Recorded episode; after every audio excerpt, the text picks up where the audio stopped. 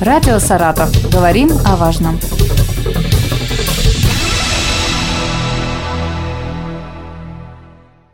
У микрофона Юлия Маслова. Здравствуйте. Сегодня со мной Олеся Александровна Андреева. Здравствуйте. Здравствуйте. Учитель начальных классов школы номер шесть Саратова, победитель городского конкурса молодых специалистов «Педагогический дебют две тысячи двадцать три».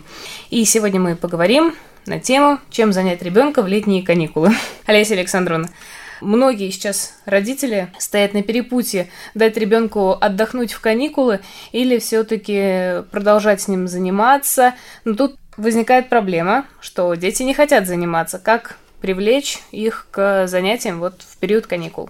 Так как мы говорим о летних каникулах, хочу сказать, что э, психологи все-таки рекомендуют э, месяц июнь посвятить э, действительно отдыху от э, учебных занятий, постараться, э, если не исключить, то минимизировать какие-то занятия дома. Все-таки, э, особенно последние учебные четверть, годовые контрольные работы, это большое напряжение для психики ребенка, и э, важно действительно отдохнуть.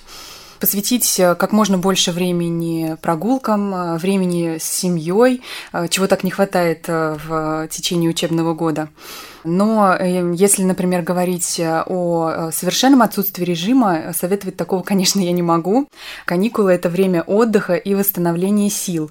Есть вероятность, что три летних месяца могут превратиться легко в бесконечное сидение в гаджетах. И для того, чтобы этого не произошло, все-таки нужно придерживаться какого-то режима. Конечно, в течение учебного года ребенок большинство своего времени проводит в бесконечной спешке и постоянно куда-то бежит. Если резко сменить режим или вовсе от него отказаться, это для организма большой стресс. А мы все-таки говорим о восстановлении сил, а в стрессе организм не может эти свои силы восстанавливать. Поэтому можно, конечно, сделать какие-то послабления режима, сдвинуть пробуждение, засыпание, например, на один час. Но существует ошибочное мнение, что если спать до обеда, организм быстрее восстановится. На самом деле это не так. И это гарантия, наоборот, сонного и вялого состояния в течение всего дня. Ни о каких делах, прогулках речи идти не может.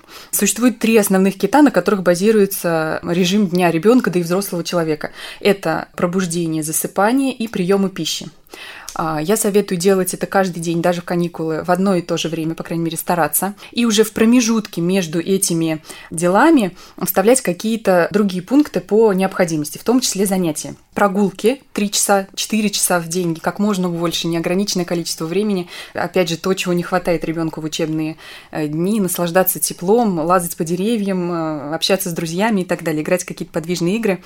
И занятия проводить в первой половине дня, тоже стараться в одно и то же время. В зависимости от возраста ребенка советуют, например, младшему школьнику, совсем маленькому первокласснику или второкласснику, не больше сорок пять минут в день. Этого будет достаточно, чтобы поддерживать те знания, которые уже имеются. Или для ребенка постарше можно до полутора часов увеличивать это время. Но опять же, делать это в одно и то же время, и тогда ребенок не воспринимает это как посягательство на его личное, законное для отдыха время. Он воспринимает это спокойно, да, это его обязанность, каждодневная, в одно и то же время, а потом обязательно наступит время отдыха, и можно будет заниматься тем, что очень приятно и чего очень хочется. Также лето – это уникальная возможность, опять же, как сделать эти занятия интересными, чтобы ребенок это хотел делать.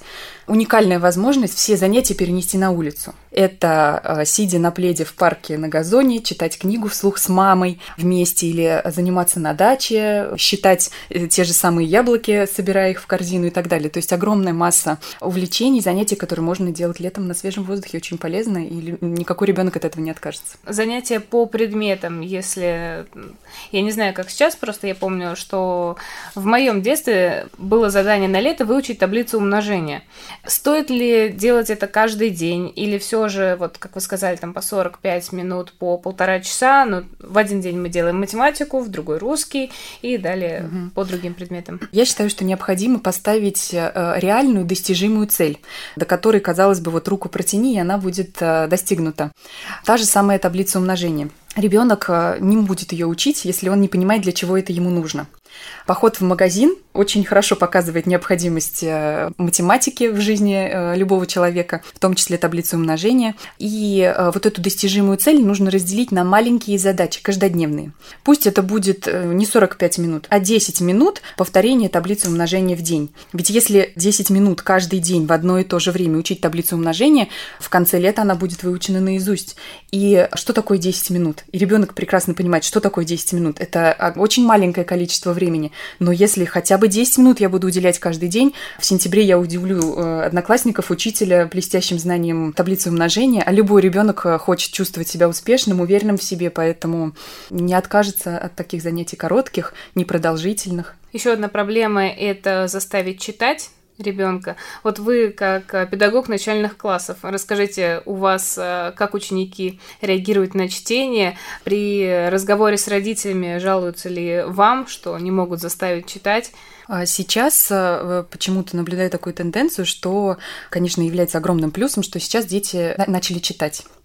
Я помню, например, и из своего школьного возраста, и своих одноклассников, да и себя тоже, что читать не всегда было легко заставить, и, возможно, потому что не было такого распространенного, такого огромного выбора в книжных магазинах, таких ярких, красочных книг, а начинать чтение нужно в первую очередь с тех книг, которые ребенку интересны, которые он выбрал сам. Пусть это будут комиксы, пусть это будут какая-то фантастическая литература, ведь нам главное, чтобы ребенок развивал свою технику чтения, может быть, читал вслух для родителей, и обязательно потом после прочтения обсуждать какие-то, задавать вопросы вместе, чему-то удивляться. Если ребенок удивляется во время прочтения книги, он не остановится и будет читать ее дальше, и, и многие другие книги, поэтому в первую очередь нужно, конечно, отталкиваться от интересов ребенка. Но, конечно, есть список литературы, но он носит все-таки рекомендательный характер. Конечно, есть учителя, которые требуют прочтения полного списка и потом еще составление таблицы. Или нарисовать. Да, да, да, конечно. Но и, и в этом списке литературы школьной можно найти огромное количество действительно интересных произведений, которые будут полезны любому школьнику, интересны. Это юмористические какие-то рассказы, что очень любят дети и смеются вслух, даже когда читают про себя. Поэтому я считаю, что в любом списке можно что-то интересное для себя найти, открыть. А как вы считаете, что действеннее, пересказать родителю то, что ты прочитал, как-то законспектировать дневник, там, читательский дневник, по-моему, называется, или вот нарисовать какую-то картину по произведению? Что у, у ребенка именно вызовет, может быть, память, что он запомнит mm-hmm. это произведение? Mm-hmm. Ну, на самом деле, мыслительный процесс будет работать и в том, и в другом э, варианте, и рисунок, и э, какая-то краткая запись, читательский дневник.